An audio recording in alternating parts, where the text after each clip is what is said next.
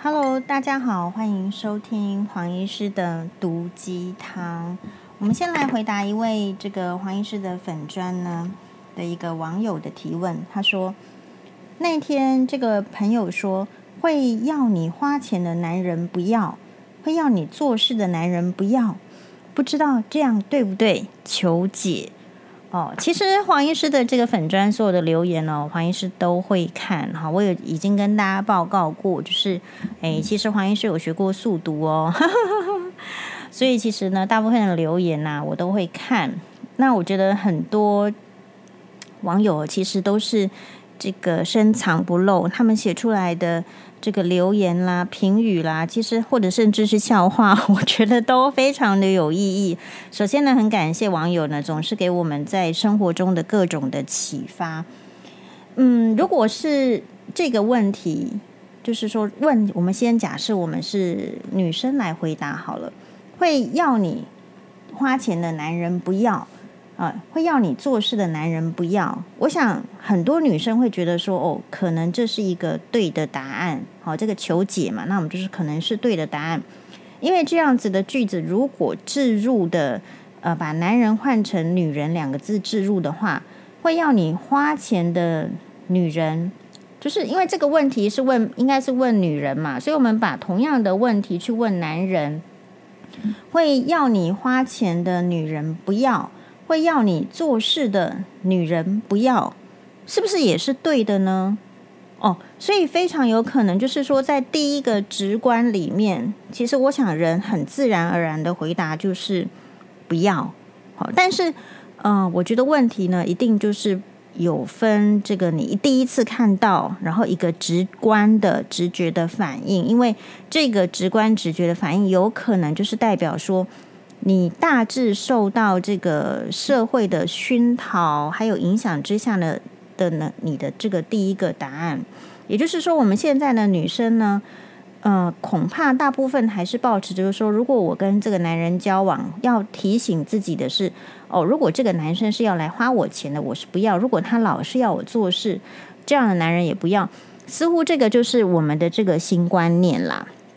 好，但是我觉得这个问题我们可以更深入的去想一下，就是说，如果是换成是黄医师会想的话，我觉得，嗯，讨论到这个男人你要不要的时候，到底你的要或者是不要是什么意思？要这个男人是说要这个男人的感情，还是要他的肉体，还是要婚姻关系，还是要炮友关系？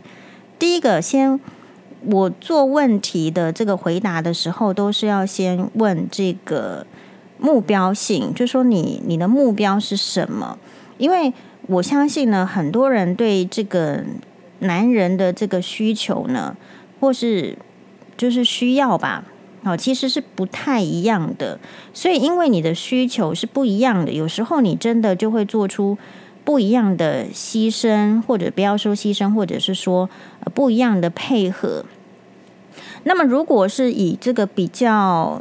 大部分的女生呢，还没有处在很复杂的环境的情形来看，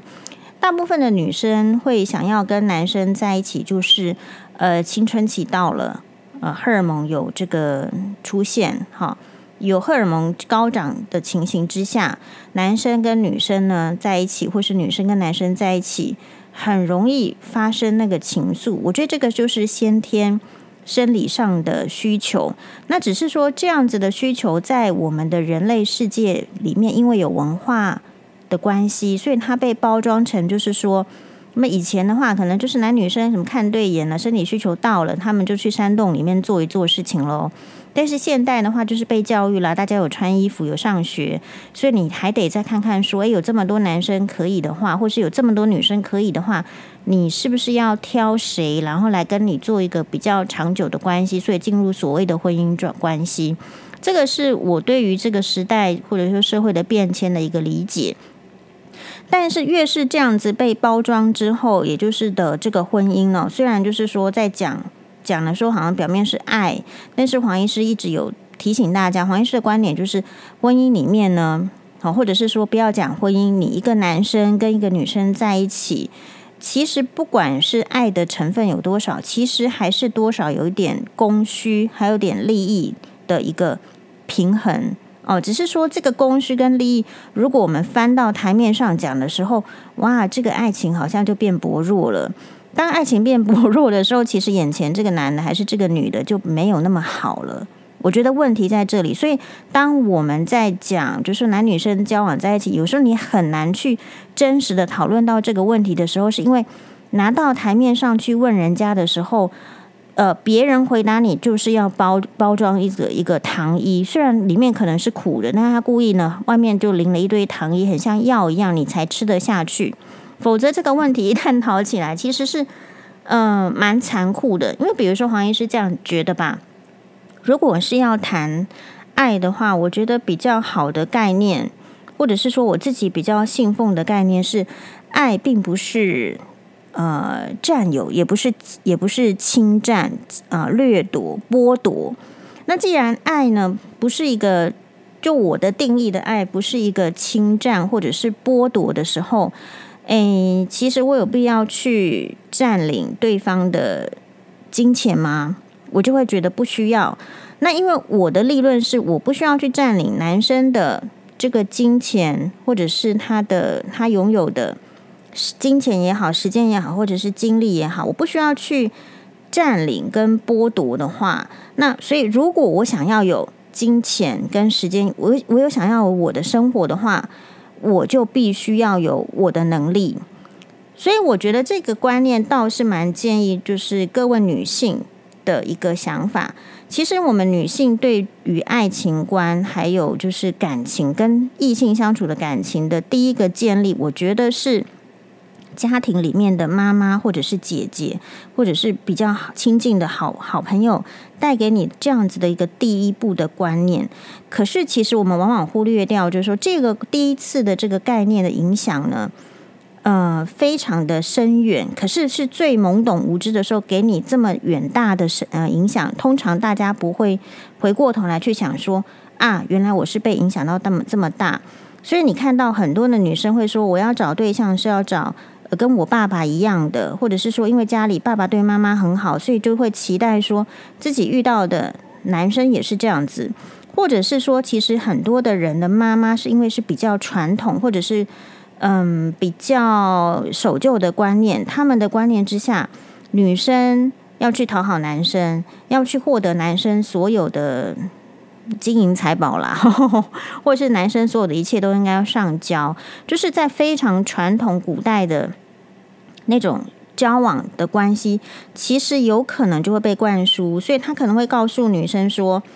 诶，可能你出去，如果这个男生都不付钱，都要你付钱。”或是都要 AA 制的话，这样子的男生是不 OK 的。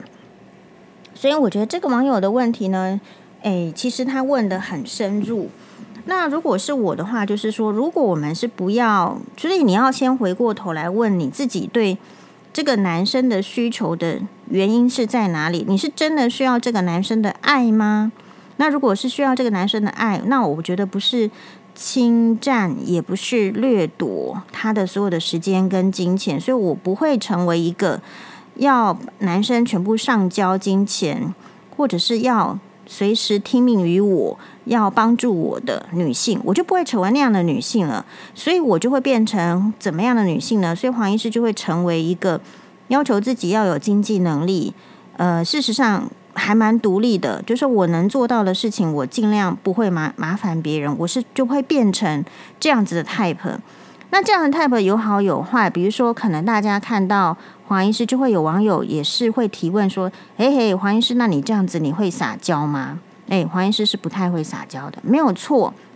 所以第一个还是问你为什么需要这个男生？那你需要的原因是什么？有人需要男生的原因是因为要爱。嗯，就是两个人在一起的话呢，其实我觉得大家也很不敢面对这个问题。就像是我们昨天探讨的那个 case，男网友问的，他跟这个他的女朋友，可是女朋友是双性恋。那我说，我们忽略掉什么问题呢？我们忽略掉就是说，人家呃，你的对象他希望的，我们给不给得起？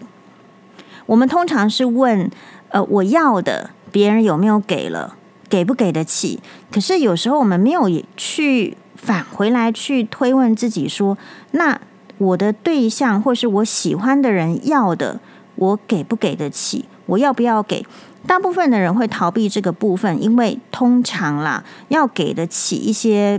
东西、金钱或者是感情上的配合，是不是要自己要比较付出？可是人呢，就是也是蛮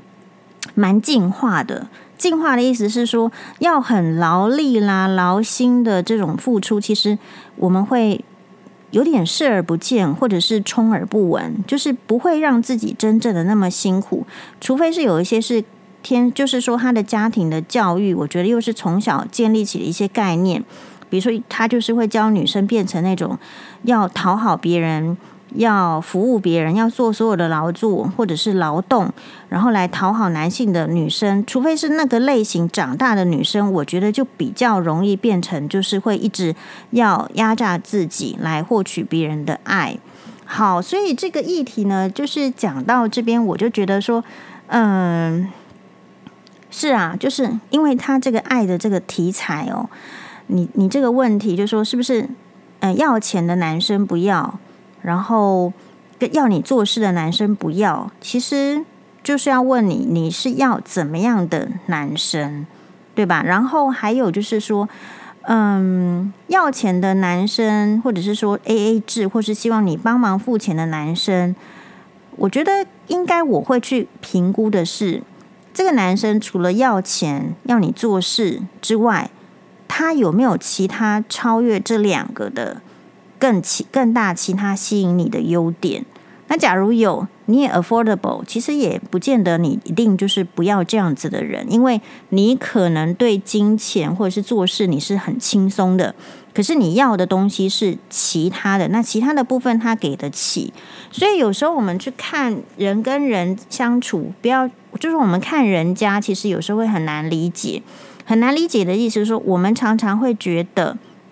比如说我有推荐这个钟汉良跟唐嫣主演的呃《何以笙箫默》，这个是钟汉良跟唐嫣非常脍炙人口的一出，这个应该是都市偶像剧。那它里面呢，就是讲到我们有说里面的男主角叫做何以琛。那何以琛呢，他是一个非常优秀的法律男，但是他爱上的就是一个嗯比较单纯，然后清纯，然后傻白甜的一个本来是富家女，后来遭遇变故，然后跑到美国躲了七年。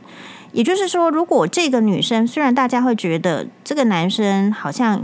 条件什么远远超过这个女生，这个女生配不上他。可是，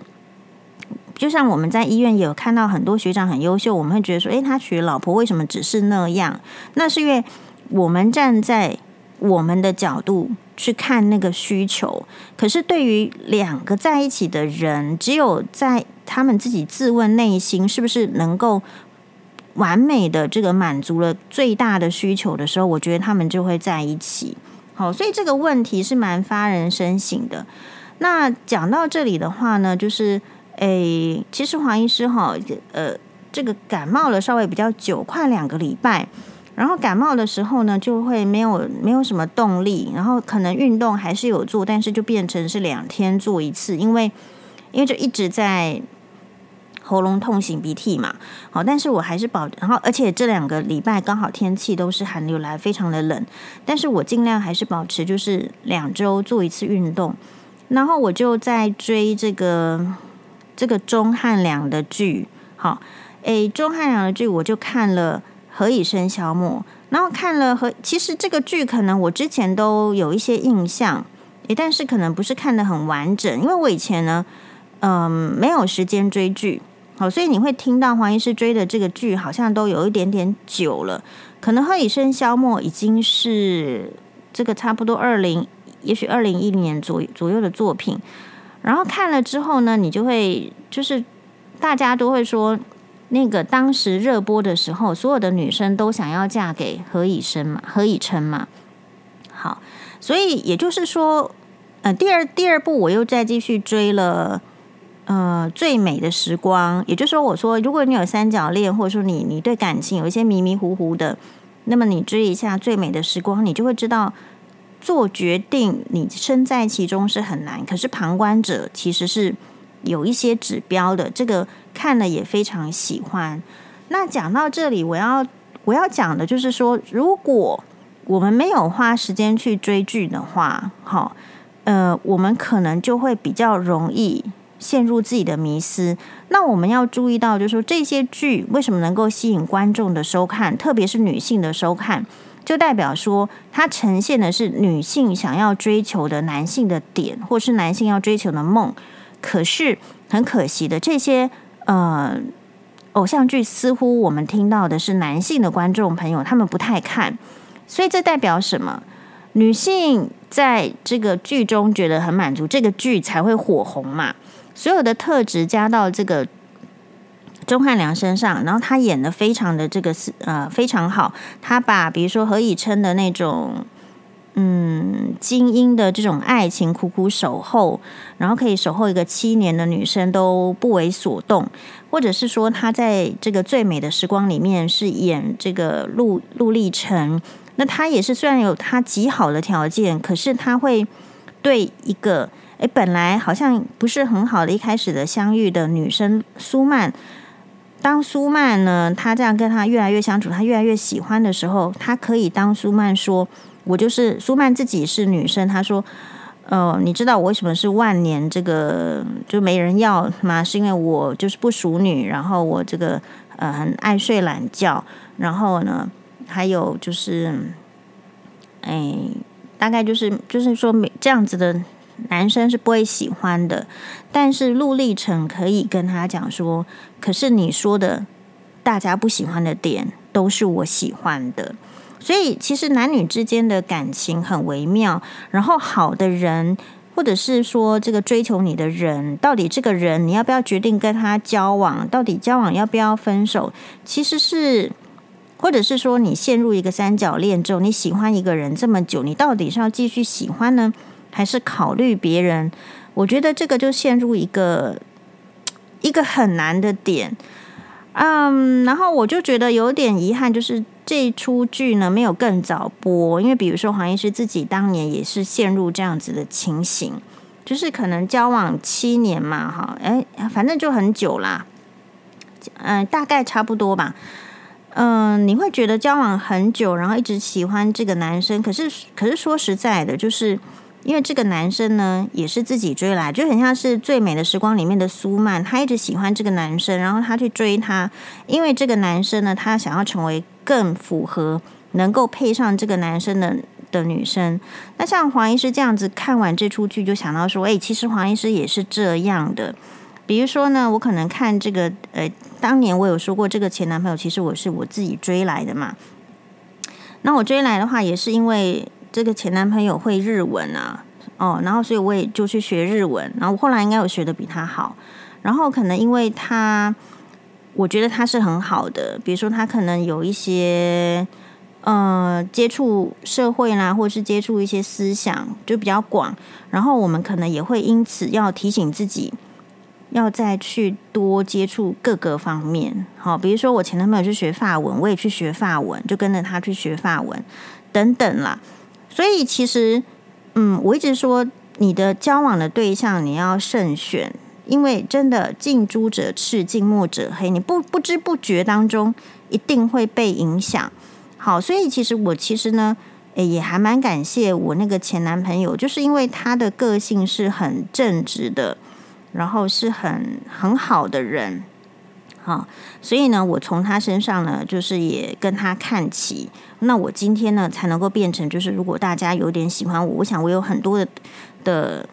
的特质，也许是从他身上学出来的。比如说，可能大家都觉得黄医师讲话蛮蛮幽默的，可是我想我以前应该是一个很很古板、很死板的的女生。可是呢，因为每次都听到前男朋友讲一些乐色话，哈，所以也许不知不觉的，我开始也变得比较容易。呃，幽默的看待各种事情也不一定，所以，嗯、那那讲到就是说，可是我有跟大家讲过，就是我们在黄大米那一集，他有特别访问我，因为其实那天我跟他约哦，不太知道他要访问我什么，但是只要有任何人提出问题，我能回答的、知道的，我就是回答。那回到这个，因为刚好看过这个《最美的时光》，那所以黄医师又又有点这个回想起来以以前，所以我就讲到说，可是呢，因为这个男生是我先喜欢他的，好，就是有一天突然就是在也是一样那个年代，好像是 MSN 吧，还是 BBS，反正就是丢水球，他就突然问我说：“这个你喜欢谁？”然后我就丢丢水球回他说：“就是你。”好，这所以不要随便问黄医师问题。黄医师是非常直接回答，因为没有打算做什么隐瞒，不要想太多。你如果回就是问我这个问题呢，我喜欢你，我就直接回你喜欢你。那所以才会有那个老翁问说，六十四岁老翁问说，愿不愿意，有没有想有没有想兴趣交往，就是没有。黄医师回答问题就是这样。好，那可能就是一开始是我们先喜欢女生，先喜欢男生多，然后是自己追来的。然后可能呢，嗯，在这个相处的过程中，我真的就会比较少，也有可能是大家都是初次的这个谈恋爱嘛，也没有什么经验，然后又是比较学生哈。你如果学生，你 focus 在呃你自己的学业啦，或者是社团啦，或者是 anyway，那你你可能不见得大学时代的男女生相处哦，不见得会经营感情诶。好，特别是其实我们那个年代并没有像现在这样子，大家在谈论感情问题可以这样子有很多的管道，比如说网络啦，可以请教，比如说电视上或者是什么，可能很多的所谓的两性专家可以去听，也许有，可是那个时候呢，我觉得我们的管道是比较封闭的，所以其实不太知道怎么谈感情。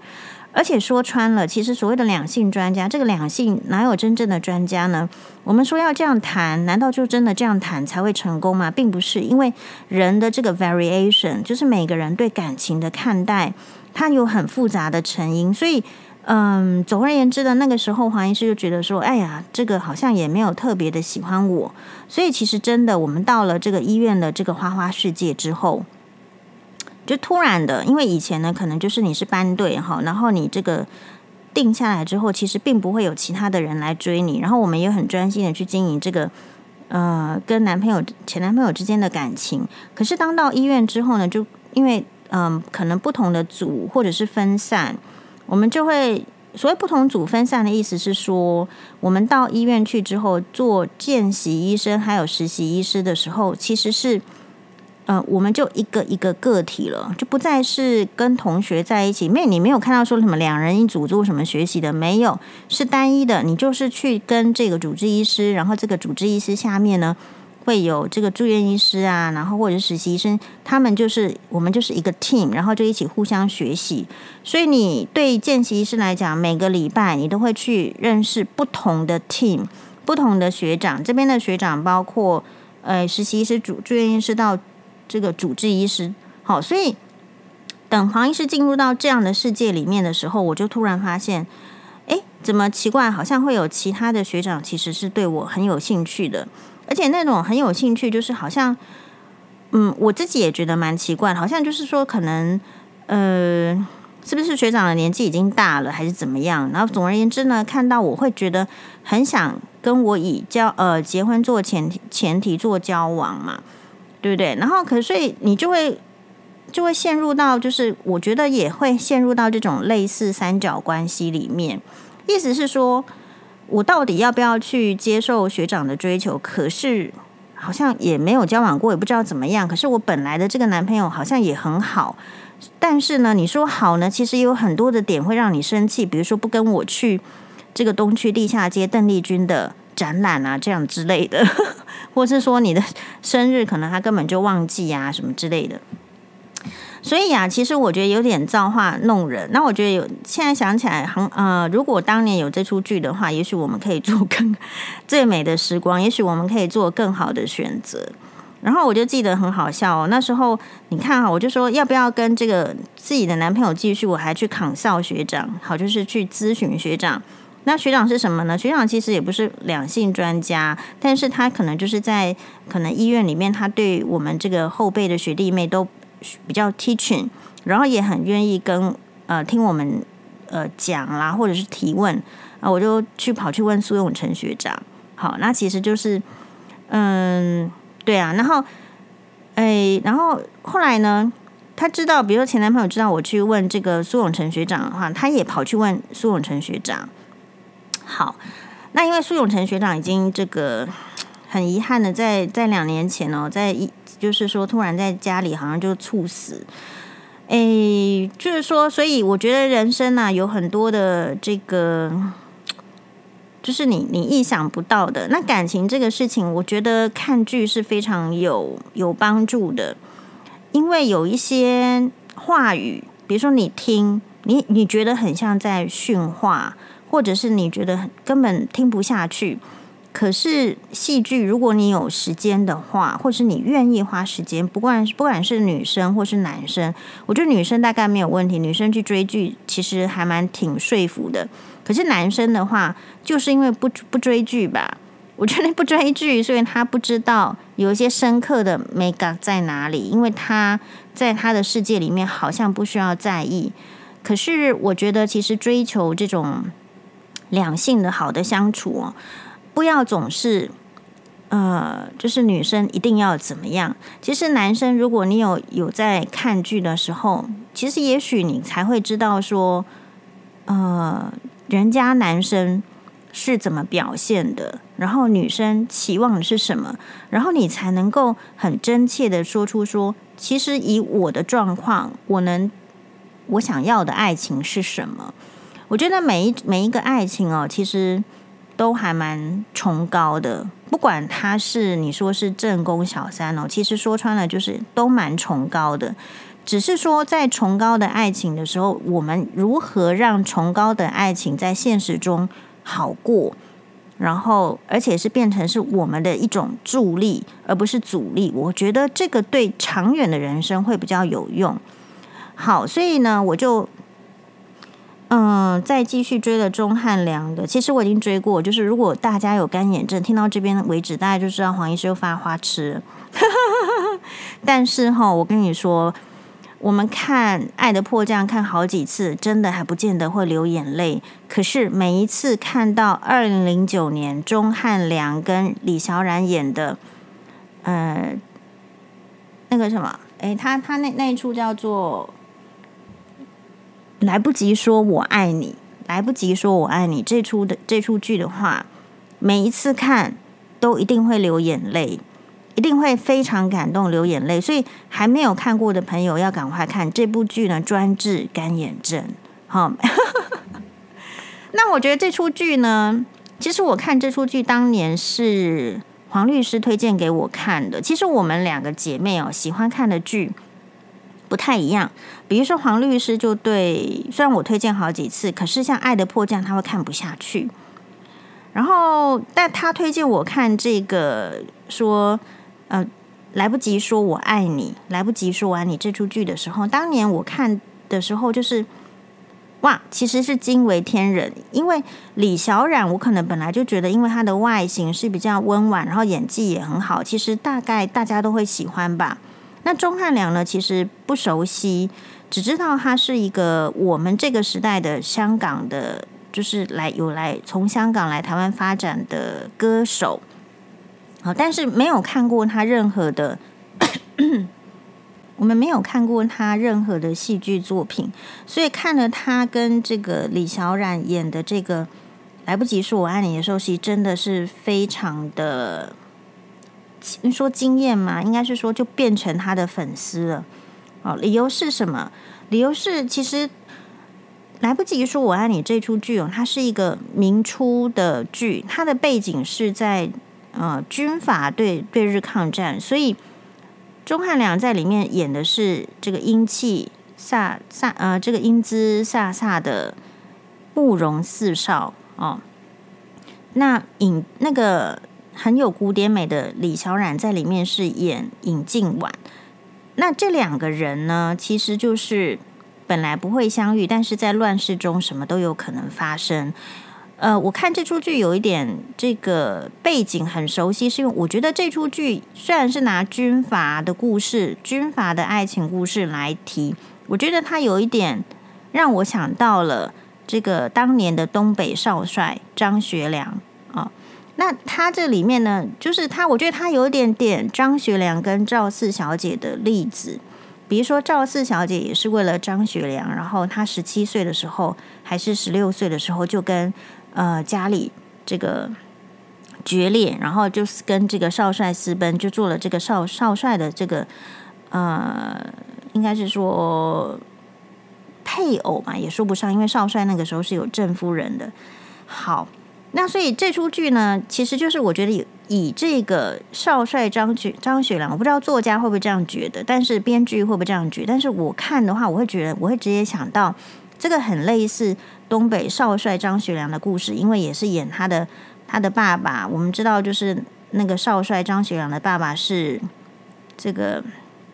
张作霖嘛，以前的东北王，然后也是在坐火车的时候被日本人炸死，所以这个故事的一开头的这个类别很像。然后，所以一个年轻的督军怎么样从这个父亲呢，这个突然这个被被日本人炸死，然后他怎么样能够得到这个军权，然后再打几场仗，然后树立自己的军威之后呢，在这个过程中一直有一个他呃。能够帮助他，然后他也很喜欢的一个女性，可是刚好这个女性是跟人家已经有婚约的，所以尹静婉，也就是李小冉饰演这个李静尹静婉呢，又要又要背弃自己原来的家庭，原来自己的誓言，然后来跟这个少帅在一起。那这边有一个，嗯，其实大家会有感触的是说，尹静婉是在结婚的当天。要嫁给他原来的未婚夫之前，他当天是逃婚逃走了，逃去跑去找这个慕容世少的。也就是说，大家一开始会想要遵循传统，走传统的路，但是真的真的会害怕，觉得那个不是他要走的路，然后真正爱的人在那边，所以他就勇敢的去追爱。嗯，所以这出剧的话呢，我觉得感人是在于他的。他的这个编剧，他的原著是非我思存的小说嘛，然后再加上编剧，其实编得非常的把爱情故事的那种我们大家会遇到的，比如说可能相爱可是不能在一起，然后要怎么样去突破难关在一起，用这样子很丰富的故事，在明初的时代去看，比较特别的是，其实这出剧哦，我看看了好几次，大概。可能也许隔个一两年，然后也许这个过年的时候没事的时候就就再追一次，类似这样，就看了好几次。可是为什么有一出剧可以每一次看都让人家还是会掉眼泪呢？你明知道他要他要怎么演的，但你就是会感动。所以我觉得人呐、是对那种很纯粹的爱情，然后呃非常艰难的爱情，其实就是会。就是会感动，会致以无无上的这个崇敬。那反过来，反过来，因为我们不是那种剧中的主角人物，所以其实我们的爱情并没有包装成那么的崇高。但实际上，本质我觉得都是一样的，只是说你遇到的考验。可能好像说不出口，我们的考验呢，电视上都不会演。我们的考验可能是他没有钱，或者是我没有钱。呃，我们的考验可能是，嗯，就是电视上不不不会去演的，都是一些鸡毛蒜皮的小事，然后就就吵架了，并不像人家是这样子，就是说啊，为了什么家国之爱呀，然后他们在一起等等。但是呢，嗯，我觉得追剧哦，看剧其实是可以。可以训练我们的思考的，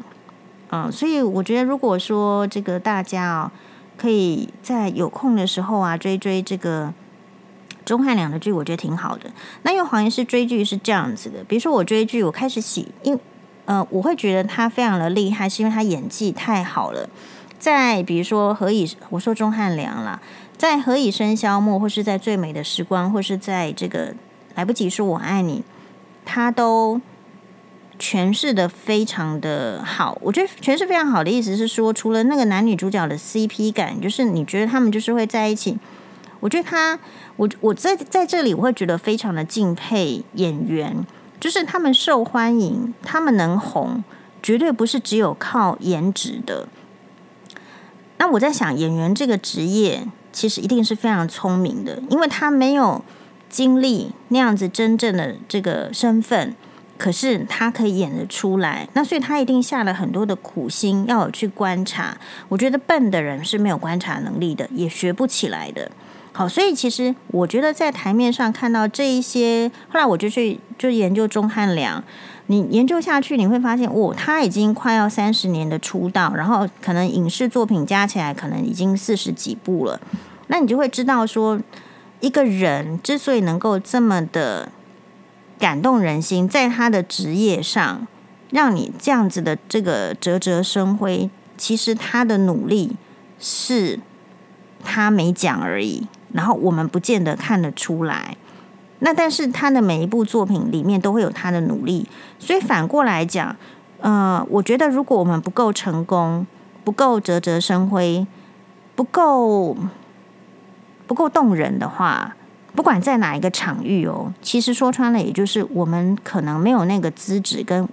或者是虽然资质还有，可是就是没有那么努力。这一点呢，是我觉得我在追剧的最就是最大的优点。我除了追这个剧呢，会去去感动啊，好，然后会重新的会找到一些小的点，好。哎，是提醒自己的，也许是本身你会认同，就是你本身就是有这个概念。可是当他把这个抓出来，比如说，嗯、我们看昨天的呃最美好的时光，他说软弱的人其实是最大的作恶嘛，对不对？所以你陷入三角恋爱的时候，你就会你会抓，你会突然抓住这个重点。这种重点就是那一些专门在观察人性、两性的编剧帮你抓出来的。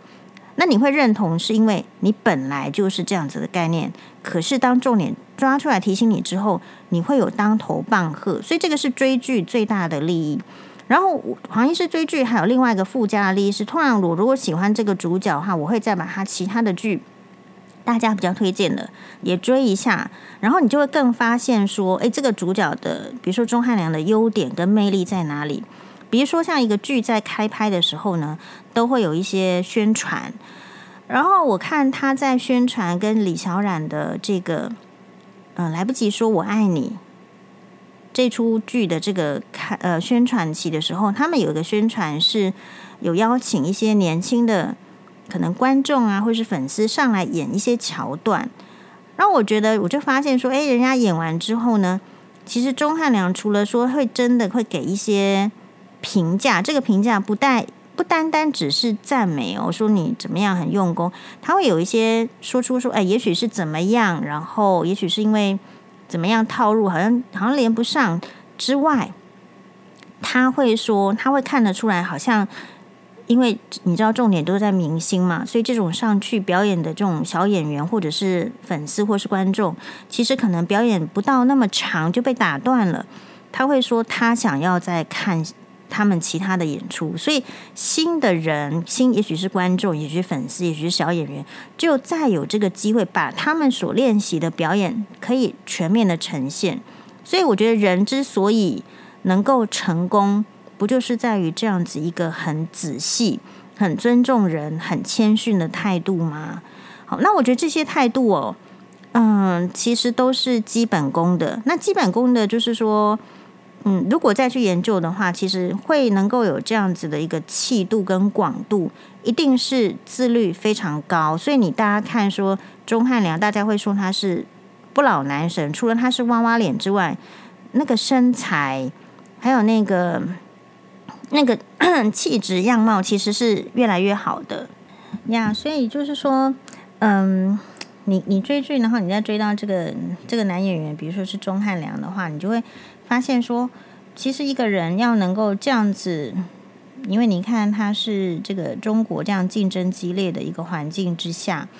这个小生这个样貌俊美的多的是啊，好颜值高身材好的多的是啊，那为什么他可以有这么棒的演出，然后抓住我们的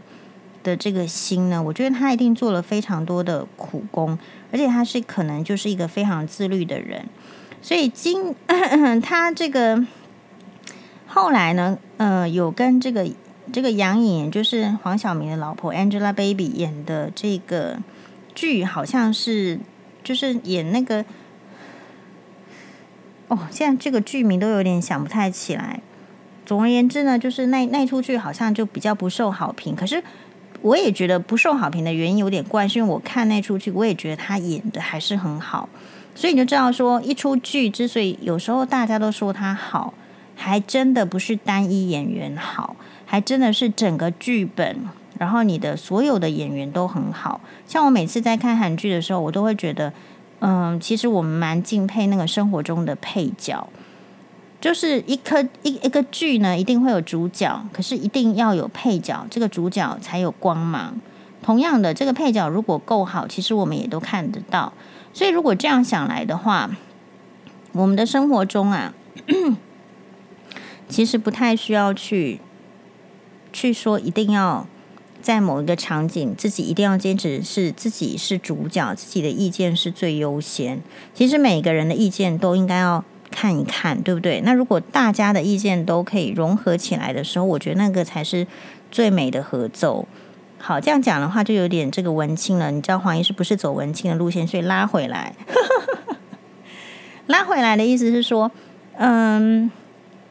这个，所以在这个再追一下这个钟汉良的话，就会发现说，诶，今年他可能会有两个作品，第一个是这个《锦心似玉》。跟谭松韵演的，哦，谭松韵就是演那个，呃，《甄嬛传》里面的很早就这个领领便当的纯贵人，那是很天真、很活泼的纯贵人。然后，所以其实这两个都是娃娃脸，然后就演。只是说，在这个《锦心似玉》呢，好像即将要要上映了。里面呢，呃，我我相信这个钟汉良还是会很大，很让大家喜欢，因为他还是演那种。呃，很讨人喜欢的人设，比如说是大将军啊，然后怎么样啊，又又专情什么的，这个一定大家都会喜欢。不过我觉得有那个网友的评论，有一种呢比较令人讨厌的是，就是说，因为呢男主角这个钟汉良跟女主角谭松韵哦相差了十六岁，所以在这个 CP 感上好像稍显不足。有这样的声音，当然也有说觉得很够的声音，然后就说。哎呀，为什么这个四十几岁的钟汉良还可以再演这个小生呢？哎，其实我就觉得，所以会讲这种话的人，就是深度跟广广度不够的人。也就是说，他们可能是某一个族群。我们这样讲了，当我说喜欢玄彬的时候，其实二十几岁的女生不见得说喜欢玄彬，可是呃。或者是说，当我们喜欢说，哎，我们喜欢宋承宪的时候，可能二十岁的女生说宋承宪对她来说太老了，所以她会觉得，呃，在这个族群里面就有可能说出啊，怎么会适合她不适合做小生这样子的声音。但是要注意，所以我说各个族群要互相尊重。对于黄医师这样子的中年妇女，我们的声音的话，我们就会觉得，哇，玄彬做小生真的太正确了。钟汉良做小生真的太正确了，所以这代表什么？这代表以前的影视事业是很狭隘的，可能男女主角做到二十出头，他就准备要退休。可是现在呢，每一个年龄层都很重要，而且我们会发现，年龄带给每一个人不同的面貌跟魅力是非常值得，